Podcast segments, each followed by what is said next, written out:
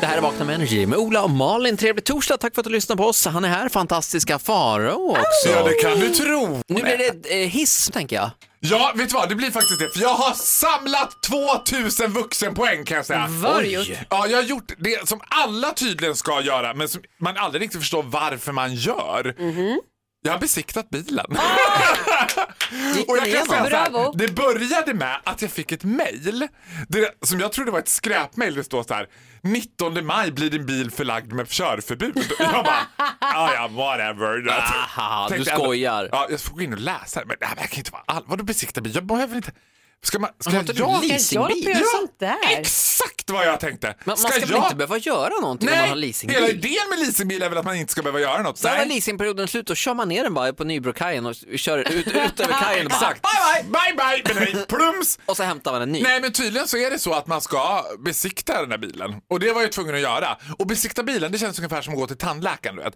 Man går till tandläkaren och så tar de en sån där liten s- krok och så drar de i tänderna så här jättepenalistiskt och hårt och bara... Och är det då en och så ny- Mm. säger de en jättekonstig liksom, siffer och bokstavskombination. H53, 76, Inte bra. 39.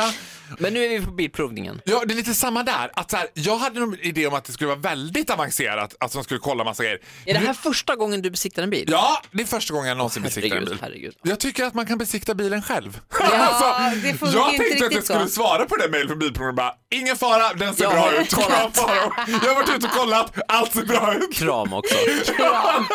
Ja, för grejen var, det han gjorde var så här, man körde in, sen spände han upp och ner bältena några gånger, gick runt den, tittade lite i den. Jaha. Och ja, det var mest, det var väl det han, han vred lite på däcken för det hade jag svårt att göra Mhm. själv. Och sen bara, ja men det ser bra ut, det är godkänt. Jag bara, vad kostar det här? Han bara, ja 530. Jag bara, betala 530 spänn för att du ska spänna upp och ner mina säkerhetsbälten, gå runt bilen, veva lite på hjulen. Alltså nu är ju bilprovningen är ju ändå det billigaste som någonsin har hänt en bil. Alltså, och kör du in den på en verkstad så kostar det 5300 Herregud. euro. Och det älskar jag också. Och man, varje gång frågar man så här, kommer jag märka någon skillnad? De bara, nej. Nej, det är Nej, samma. vi har, vi har bara liksom re- rekondat den lite. Skruva lite. Skruva lite. Ingen fara. Men det gick, här gick bra i alla fall. Jag tror det, den är inte ålagd med körförbud än. Nej men det är ändå positivt. Det Ja, är vi glada det var för. mig. Det skulle däremot du ha varit för länge sedan dock. Men ja, det är en annan Ja, jag vet, historia. men de besiktade ju inte mig utan de besiktade ju bilen. Det får Som vi ta tur med var. Trafikverket. De, man borde få besikta sig själv också. Va- Eller inte. Ja, men på riktigt, det Tänk vore ju efter nu vad bättre. du säger. så här.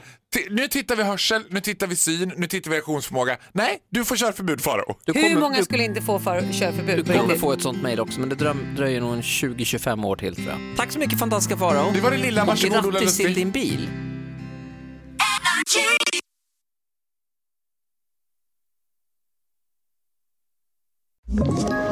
Ett poddtips från Podplay.